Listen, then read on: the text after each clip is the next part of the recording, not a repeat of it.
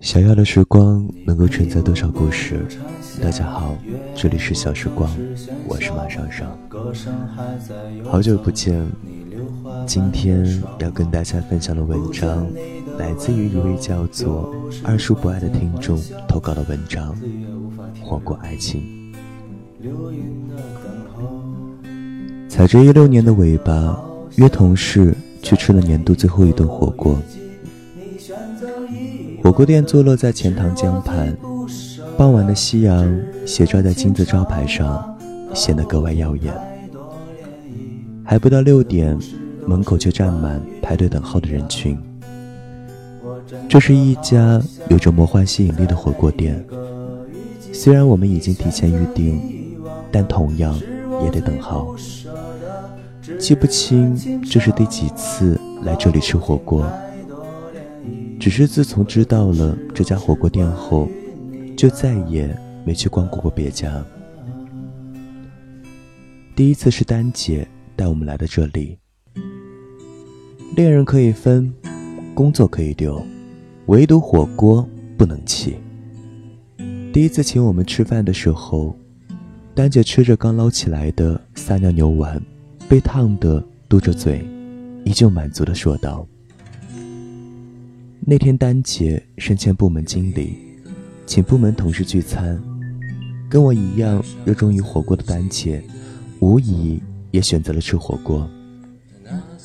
后来，丹姐跟男朋友分手，据说是她男朋友不喜欢吃辣，而丹姐无辣不欢。分手后，丹姐辞去了工作，只身远赴米兰。他们在一起七年。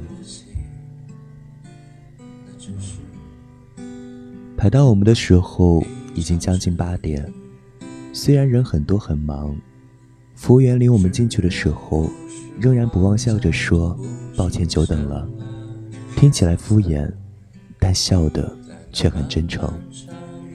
因为我是常客，丹姐带我吃过之后，我带很多人来过，同事都是听我推荐，所以过来尝鲜，省去了点餐徘徊选择的时间，菜上的很快。期间，小龙一直盯着清汤锅，只是偶尔沾点辣，额头时不时冒着汗，不知是热还是辣。坐在旁边的惠子边给小龙递纸擦汗，边向大伙解释说：“小龙不怎么吃辣。”小龙和惠子是情侣，惠子很能吃辣，在一起之后。小龙开始慢慢学着吃辣。他们在一起十年。吃完火锅，我们一行人来到江边，等待看跨年灯展。立冬之后的杭州，气温骤降。明明是刚入冬，十二月末，气温犹如深冬。呼出的气体在夜空下，仿佛能凝结成气团。江边时不时有风吹来，夹带着寒冷的湿气，把我们冻得直哆嗦。小龙脱下自己的外套，指着江对面的万家灯火说：“惠子，相信我，总有一天，这个城市的某一盏灯是为你而亮的。我要给你一个家。”期间有人起哄。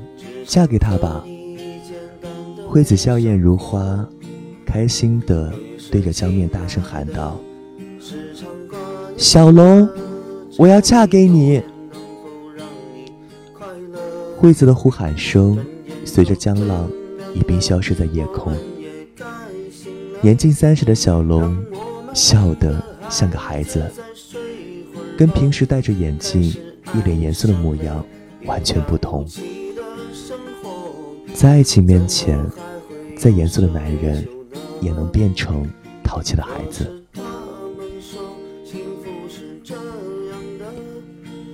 接近零点，消失大半年的丹姐发了条朋友圈：“但愿在我看不见的天际，你张开了双翼，遇见你的注定。拍了一张半身照，照片里的他披着散发，回眸一笑。配文是小幸运结尾的歌词，歌词的最后一句是“他会有多幸运”。这一句，丹姐没有写。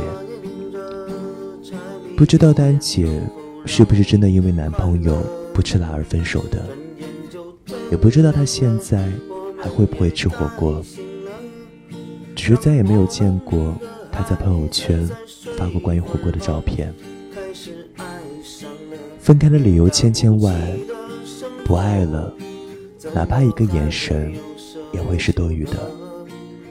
爱的时候是真，不爱了也是真。这座城市每天上演着数不尽的悲欢离合，有人欢笑。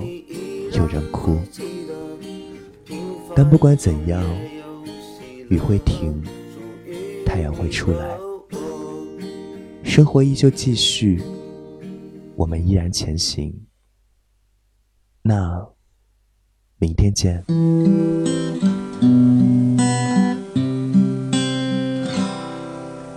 什么样的天空？想知道节目歌单，微信订阅号搜索。X s g y y d t，欢迎关注小时光微信公众平台。这里是小时光，我是马上上，感谢收听，再见。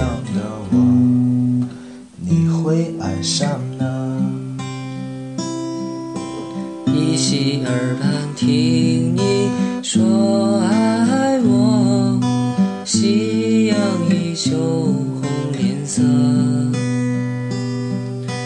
野鸽子飞过无名的山坡，我梦里的景色。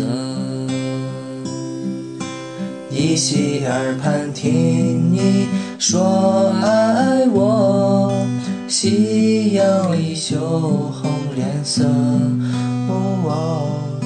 野鸽子飞过无名的山坡。